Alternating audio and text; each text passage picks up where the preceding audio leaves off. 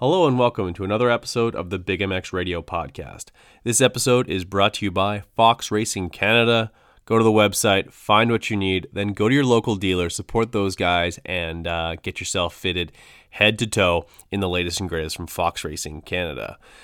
This podcast is also brought to you by Guts Racing, Andy Gregg over at Guts Racing. They always say that people buy from people, not companies. And if you're looking for uh, someone to get behind as far as uh, um, a seat cover and a seat base and foam company, Andy Gregg is the greatest place to start. Um, heart and soul guy, someone who um, supports the sport to the nth degree. Uh, he wears his heart on his sleeve, and uh, he's the right kind of person to uh, to back. So I would definitely suggest anyone who's looking for a brand new seat, whether it's a seat base cover or you need some new foam for your seat. Go with Guts Racing. It's a fantastic company ran by a fantastic guy who who really truly loves the sport of motocross, and for that reason and that reason alone, should be uh, enough for you guys to go over to the website and order yourself something special. The turnaround time is always very quick, and I uh, I highly recommend that brand honestly because they make great product and I love the people who run the company. This podcast is also brought to you by WUSA. John Anderson, Kristen Anderson uh, started W Wheels back in 2012. They do a fantastic job of making some of the most, the strongest and lightest wheel sets in North America, worldwide, in fact. And uh, they work with some of the best components uh, that wheels in motocross have to offer.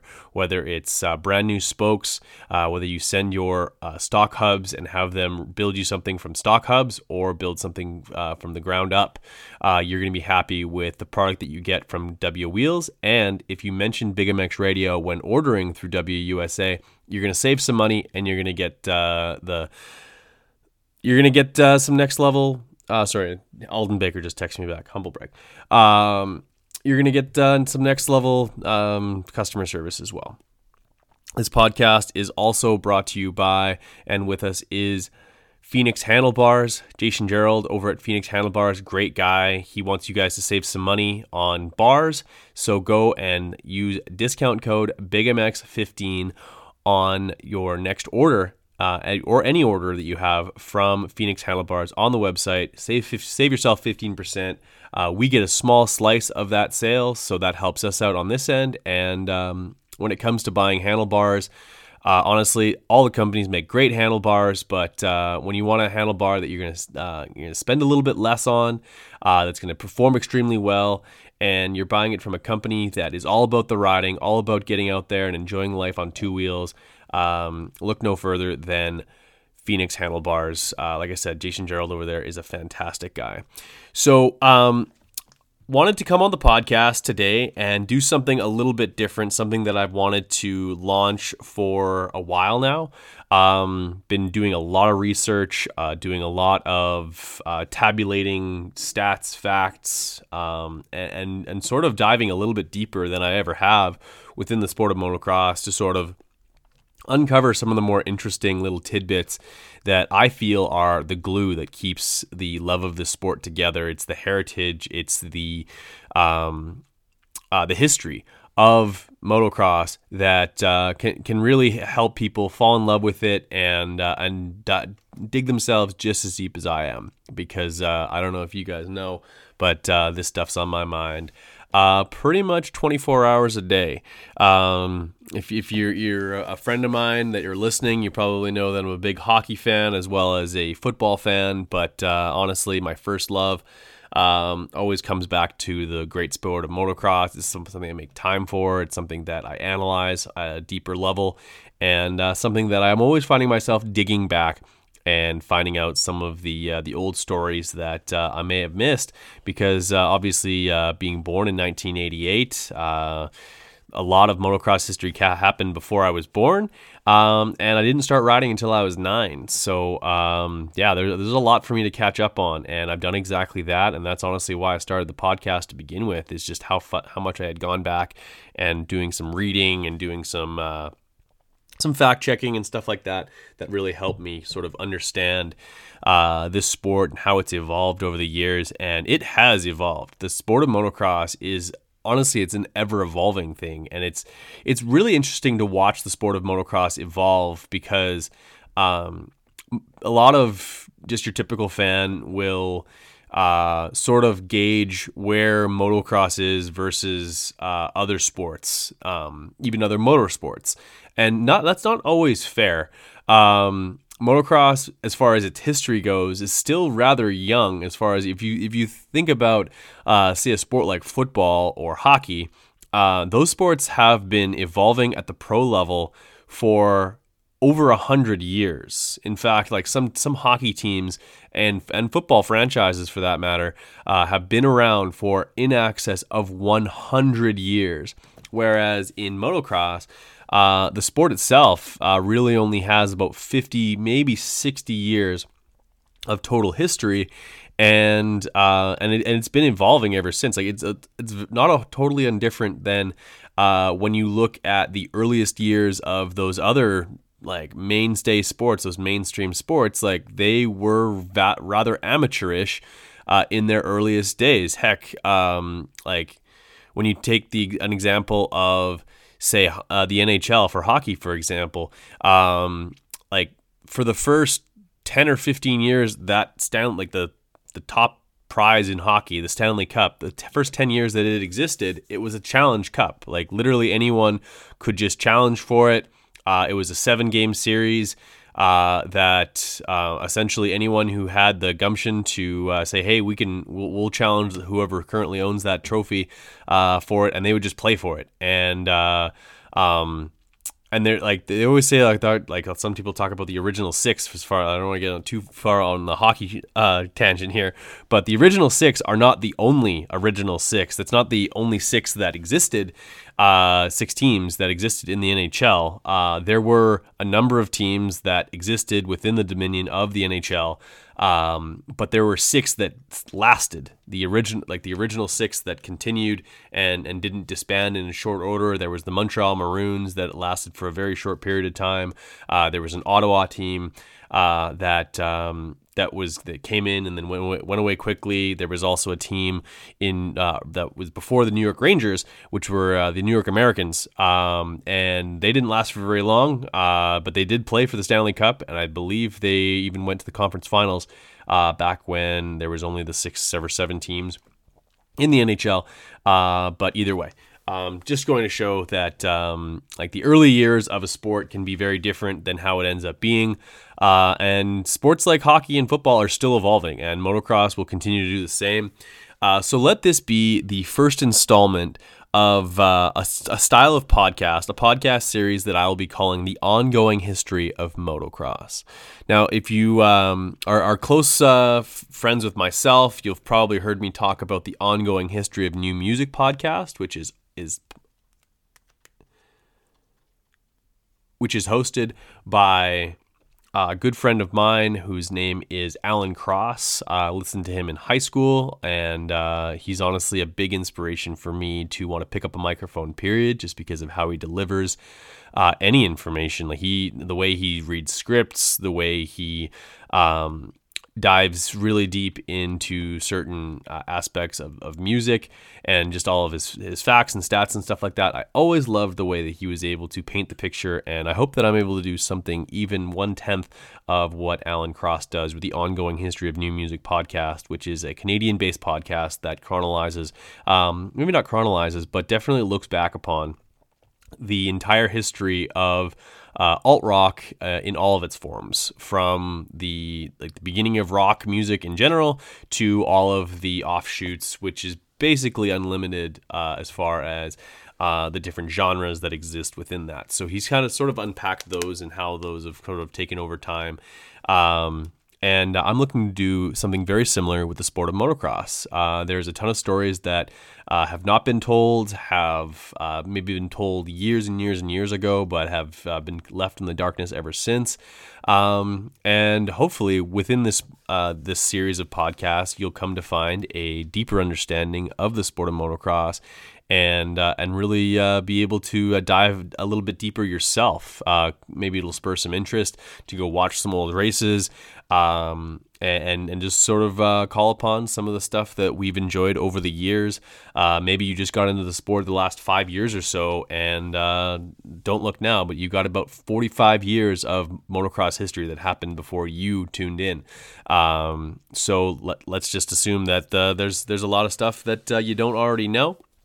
And uh, sometimes I take for granted uh, how long I've been at this and how, how many t- different races that I've watched over the years, uh, whether I've been able to go to in person or watch them on YouTube. There's an absolute ton of uh, of content on YouTube to watch if you're interested. There's full races. I also find them really interesting because you get to see old commercials that uh, that run, and you kind of just scratch your head as to like how companies used to advertise themselves that way. Like you see some of the uh, one eight hundred collect commercials, and you're like, that actually worked. And honestly, in the end, it probably didn't really work that well because uh, that uh, mode of uh, communication doesn't really exist anymore. No one really uses.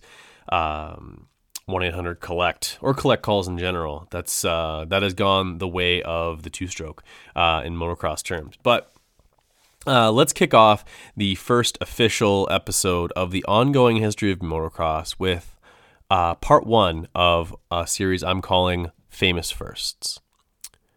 Famous firsts are um, a basically a list or a, a, tabulation of things that happened for the very first time that uh, up until then had never happened before. And um, yeah, they, they likely happened a, a, number of times after that.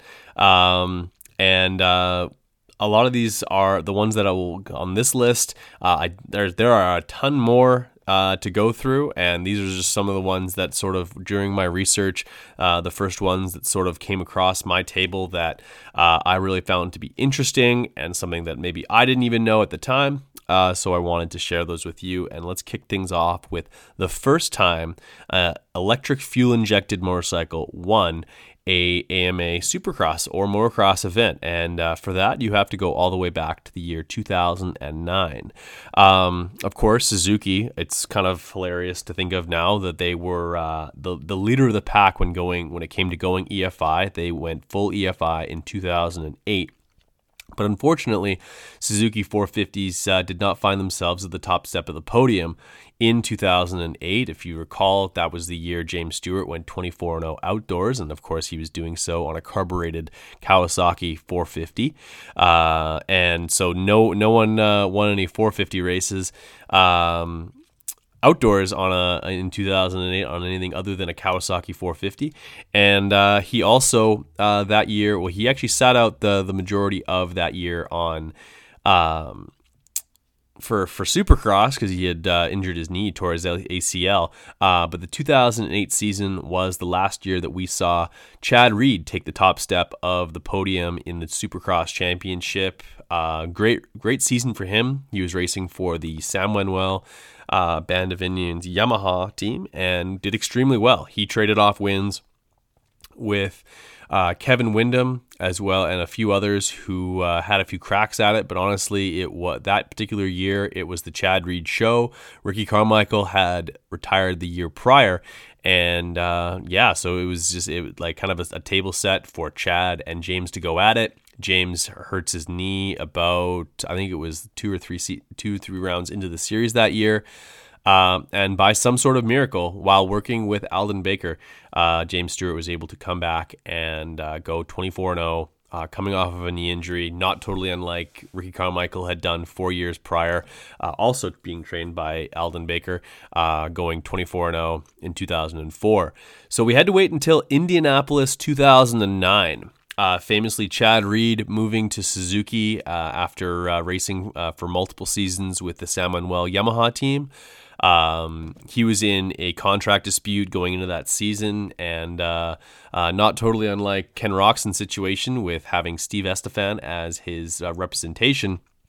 Chad Reed was asking for maybe a little bit too much money, and he ended up um, having to switch over to Suzuki. And uh, after having an abysmal round one, Chad uh, uh, Josh Grant actually grabbed the Anaheim one win at. Um,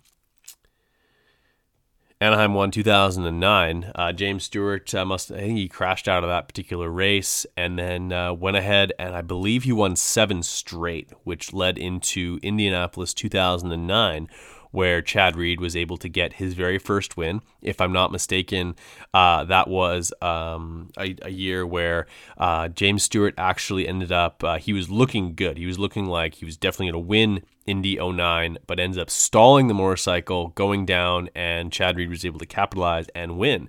So, the very first time that we had an electric fuel injected 450 motorcycle win a supercross was Chad Reed, Indianapolis 2009.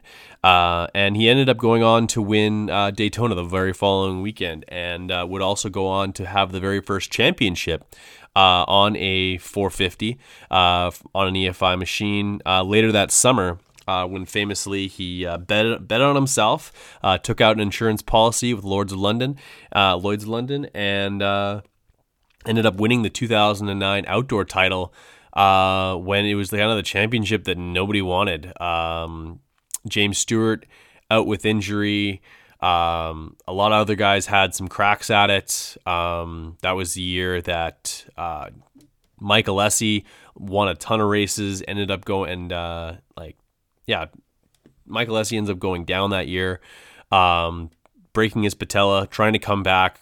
14 days later, couldn't make it happen. Josh Grant took him out in Thunder Valley, um, and there was a bunch of drama with that. The universe was going to get uh, Josh Grant, but uh, either way, uh, yeah, it was Chad Reed ended up uh, going ahead and winning that championship uh, over uh, the likes of Michael Alessi and and many others who had a, attempted that championship.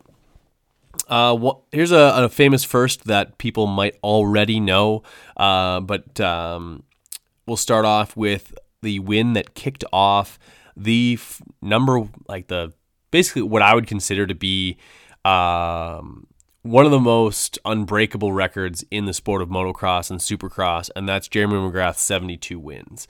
Uh, personally, I don't think anyone's going to come anywhere close to that. Um, obviously, um, you have Eli Tomac, who I think now sits second or he's second or third in all-time wins for Supercross. He'll probably surpass that and uh, probably push into uh, the up, upwards of 50 wins for his career. But he would then have to win another 22 um, wins to be able to uh, to swing at Jeremy McGrath. But where it all started, uh, Jeremy McGrath, 1993. Anaheim won, Anaheim won. In fact, that was the only Anaheim race that they uh, they raced back in 1993. He ends up taking the lead over Jeff Stanton, and honestly, that was a massive passing of the torch in the sport of motocross, uh, adorned with some beautiful Sinisalo gear. Jeremy McGrath jumped into the hearts of motocross fans everywhere when he dethroned um, Jeff Stanton uh, and uh, yeah, raced away to to take on. I believe it was he won another six rounds that year, and as a rookie, that is absolutely unheard of. In fact, at that time, it was it was basically it was ridiculous to win that many supercrosses in one particular year. Uh, a lot of the time, like if you look back to the 80s, a lot of the championships were won with two or three wins, four or five wins at the absolute most. Uh, so to win that many races in his rookie season on a 252 stroke, Jeremy McGrath had arrived and did extremely well. Uh, going forward, obviously completely dominated the 90s and even into uh, the 2000 season as well, was incredibly dominant. Um, switching gears to another incredibly dominant um, team, you'd say. Like they're they're they've been they've been dominant all the way since they very first year they started, which is the uh, they were originally the Team Peak Pro Circuit uh, team. They were originally on Hondas for uh, their first three seasons, and then they switched to Kawasaki's. 1993 obviously is a huge year for Jeremy McGrath. Everyone talks about that particular year being uh, Jeremy's year um, and sort of what gets lost in the wash there, and rightfully so, because the 125 class uh, back then didn't get nearly as much notoriety. Um, but that would soon change when Jeremy McGrath would just knock down, just be automatically knocking down championships, uh, which uh, forced teams to really covet those 250 championships that much more, the 125 championships. And uh, so it was a huge gamble for um, Mitch Payton to go with Kawasaki. He had lost the factory uh, support from Honda that he had enjoyed the previous years, and obviously those those bikes were incredibly good and incredibly strong, um, and that's really like what put Mitch Payton's like put put Mitch Payton on the map. Honestly, like prior to that. Uh, there's the joke of uh, Jeremy McGrath uh, or Jack McGrath actually saying that we're not going to race for no hop up shop. Uh, and if that was sort of the, perception of uh, Mitch Payton and Pro Circuit prior to 1990, uh, that by 1993 that had seriously changed. Obviously, at that point, Mitch was building some of the most fire breathing racing engines, both in the 125 and the 250 class. Um, and they took on a serious challenge by taking on Kawasaki as the manufacturer that they would use. Um, and they weren't the factory effort either. Um, at that time, Kawasaki had factory uh, factory riders. They had uh, a factory team. Uh, in fact, they would race against against factory Kawasaki for a number of years after that, with guys like uh, um, Damon Huffman in the 250 class, as well as uh, Robbie Reynard would famously race a 252 stroke, uh, or yeah, 250, a 125 two stroke against uh, Pro Circuit. James Stewart did the exact same thing when uh, when Big James Stewart decided that he absolutely 100% needed to race for factory Kawasaki, not Pro Circuit. Uh, but in 1993, Mitch Payton switched to Kawasaki's and uh, there was a lot of doubt of whether or not he was going to be able to maintain the same level of success now not having Jeremy McGrath on his team and also not having the back of Honda. Um, they went out and they went out and got Jimmy Gaddis, who was honestly he was a he, like he he was a bit underrated as far as his performances on the amateur level. He raced with guys like Jimmy Button and Buddy Antunez and was always sort of in the mix.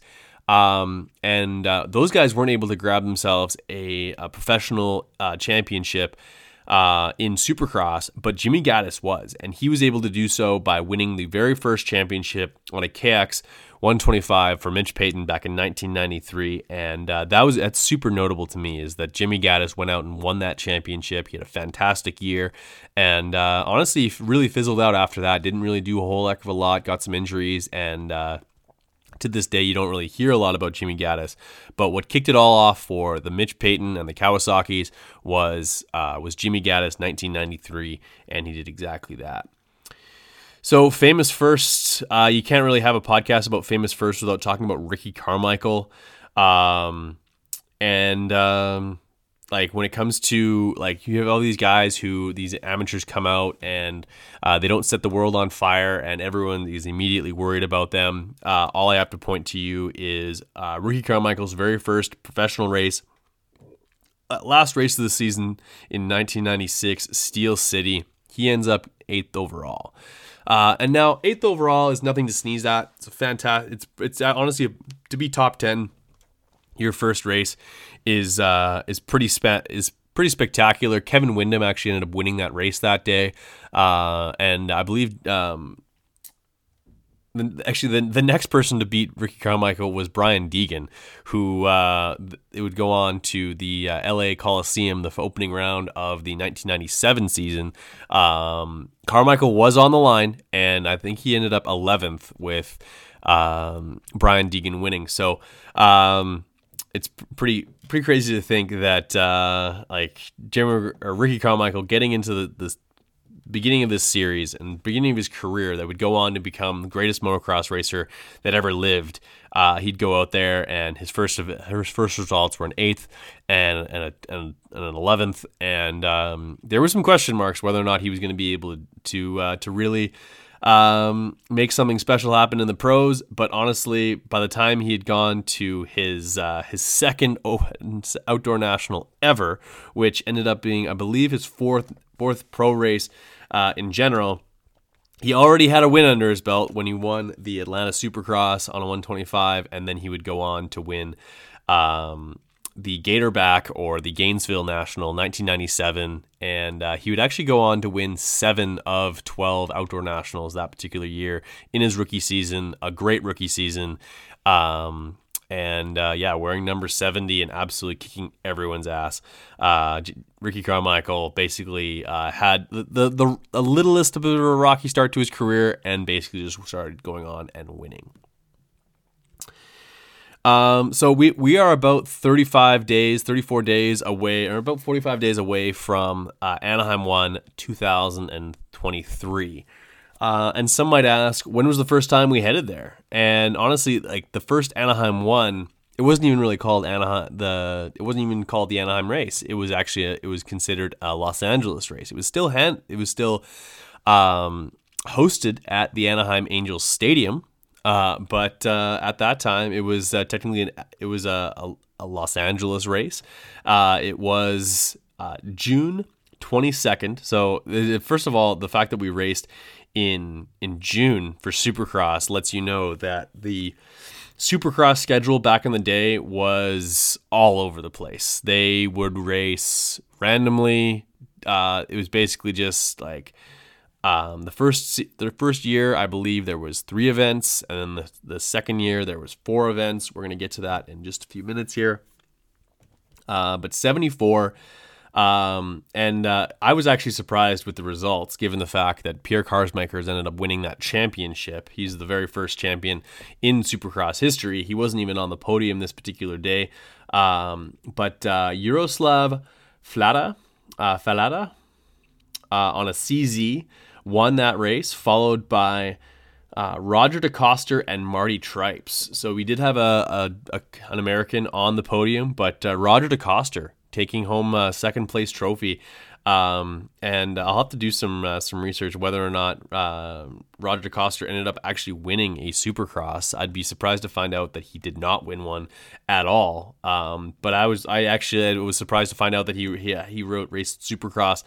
Uh, of any form, uh, because obviously he was so well known for racing the Trans AMA series, as well as his uh, multi time world championships that he raced in the MXGPs. But uh, Supercross, he was obviously not known for, as he was sort of on his way out as a as a champion when that that sport was just sort of getting its legs. Um, and then yeah, so you have Marty Tripes. The very first Anaheim one was just shy of 50 years ago. It was 49 years ago, and uh, Jaroslav Flata, uh, uh, or Falta, Jaroslav Falta on a CZ ended up winning that race, um, and that's pretty cool. Uh, the first American to win a Supercross would come on that in that very same year, 1974, and that's Jim Pomeroy, who also was the very first American to win a uh, an MXGP. Uh, he would go over to win later on in his career uh, to win a, a, uh, a motocross GP. Um, and he was celebrated for that for a lot of years. So that was pretty cool that in the very first season of Supercross, you had an American winner. So that leads me to my next one, and you guys can uh, let me know if this one really counts. And it would be, it would like obviously 1997 or 1996 for Jeremy McGrath when he won 13 in a row. He won all but I think two uh, of the races that particular year. I believe, uh, in fact, I think maybe he only just, he only lost the one to Jer- to uh, Jeff Emig in St. Louis, 1996. Um, Jeff ended up winning that particular race. I think that was the only race that Jeremy McGrath didn't win in 1996. So close to a perfect season. 19, uh, 2001, Ricky Carmichael won rounds two and then four, and then the rest of the rounds. So Jeremy McGrath won round won rounds one and three, and then uh, Ricky Carmichael won the rest. Damn close to a perfect season, uh, but not quite either. Uh, but there has been a perfect season in the sport of supercross, but I don't know that it counts. Back in 1974, the Supercross Championship was only four rounds, but every single one of them was won by Jimmy Ellis, who was, I believe, on a Can Am back in the day. Um, Jimmy Ellis, fantastic racer. He won all all four four rounds of Supercross back in 1974, making it the only to this date uh, and the first Supercross perfect season. You guys can uh, hit me in DM on Instagram whether or not you think that uh, the 1975 perfect season from Jimmy Ellis counts. Um, but uh, to me, it does because that was you, got you, you can't really uh, like who's who's to know if there was more races he would have won or lost them. But uh, the races that were were scheduled, he won them all. Um, and then uh, to close out the podcast, let's let's talk about when the world sort of changed in the sport of motocross. Uh, obviously, I you guys know I'm a huge two stroke guy. I love my two strokes.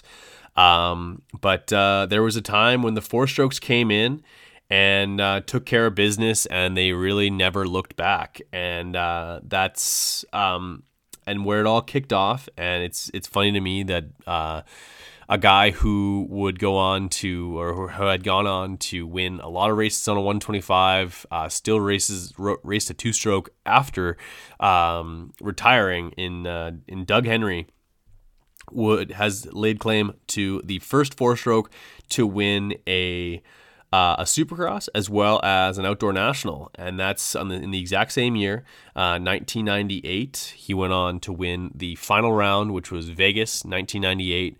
Um, the year that it was famously the night where the lights went out. Uh, there was there wasn't enough lighting for guys like Jeremy McGrath and many others who uh, basically boycotted the race, saying it wasn't safe. Um, and uh, Doug Henry went out there, raced, and uh, took the win. Um, Vegas, 1998, and then later on that season, and of course it was at a place like Southwick. Uh, Doug Henry become the first ever um, professional motocross racer to win an outdoor national on a 450 on a four stroke. And he did so on the YZ 400, uh, which at that time, uh, if I'm not mistaken, the rule, the AMA rule for engine displacement was as high as I believe. If it if it wasn't 650, it was 550. Uh, so who's to know the actual displacement of that bike? Uh, of course, famously, um, Doug would go on to win that championship uh, outdoors and uh, on, on a really exotic bike, um, the 1998 um, YZ 400. Uh, that was the production bike for 1999.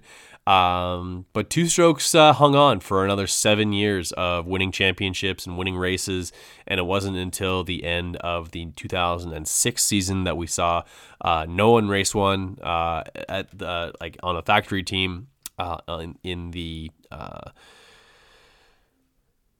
the 250 class, or what you'd call the 450 class, and then uh, obviously we still saw uh, some 125s line up uh, for in 2006 for Yamaha of Troy. Uh, Brett Ka- Brett Metcalf rode one, as well as I believe 2005 was the last year that you saw KTM 125 from a factory effort be raced in professional motocross, and that was none other than Ryan Hughes. He hated that bike. Uh, I think that was 2004, 2005.